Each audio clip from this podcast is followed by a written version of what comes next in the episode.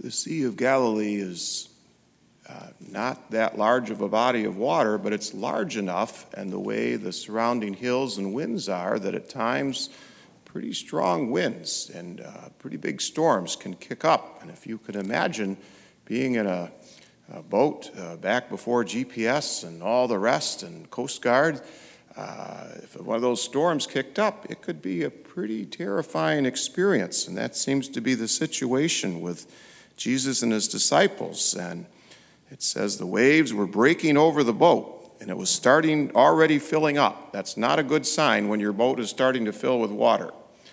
Uh, so they were, the disciples were pretty upset. And then they look and there's Jesus asleep on a cushion. And they wake him and say, Teacher, do you not care that we are perishing? Jesus wakes up, rebukes the wind, says to the sea, Quiet, be still. The wind ceased and there was great calm. And they are filled with great awe, and they wonder, Who then is this whom even wind and sea obey? They wonder, but we know, don't we? Because we've read the rest of the gospel.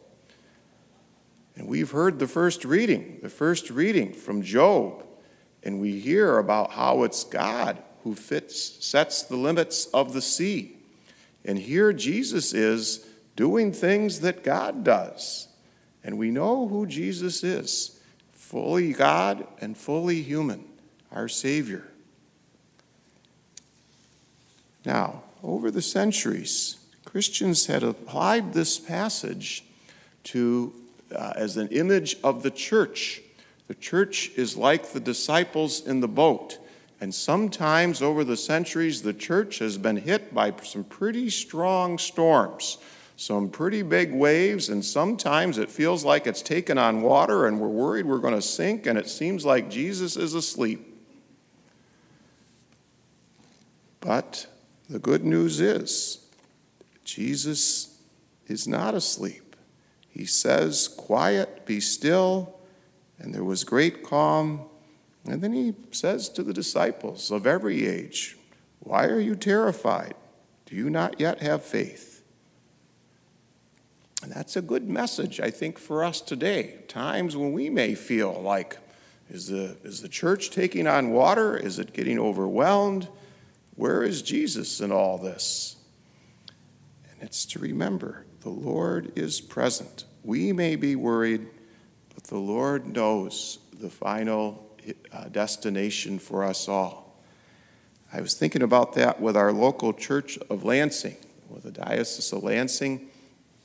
You've been hearing about the realignment of resources mission, and it's caused some of us some concern. What's going to happen? We remember when there was something like this a few years ago, and the result was there were a lot of parishes that closed and merged, and is that what this is all about?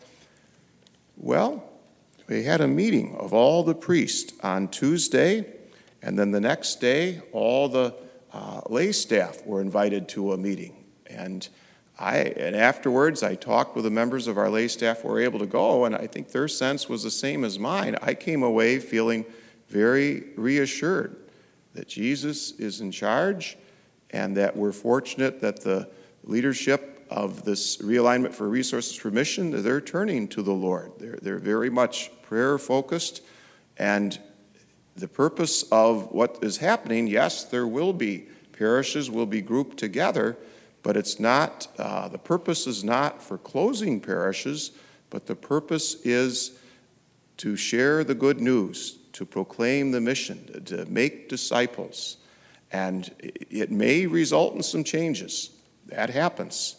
But it's, uh, I was pleased with what I saw on Tuesday, and uh, we'll, we'll see what it happens in the future. But I, I encourage you, if you're not already, the diocese sends out think it was like 35,000 emails about this. Or, well, no, it might, that's how many people receive email. It, they send out a lot of emails, but it's not 35,000. So, but at times, but anyway, uh, and, and, if you'd like to be informed, certainly just you can let our parish know or the diocese know that you'd like to be on the email list, and, and they'll keep you abreast as the, as the developments go forward.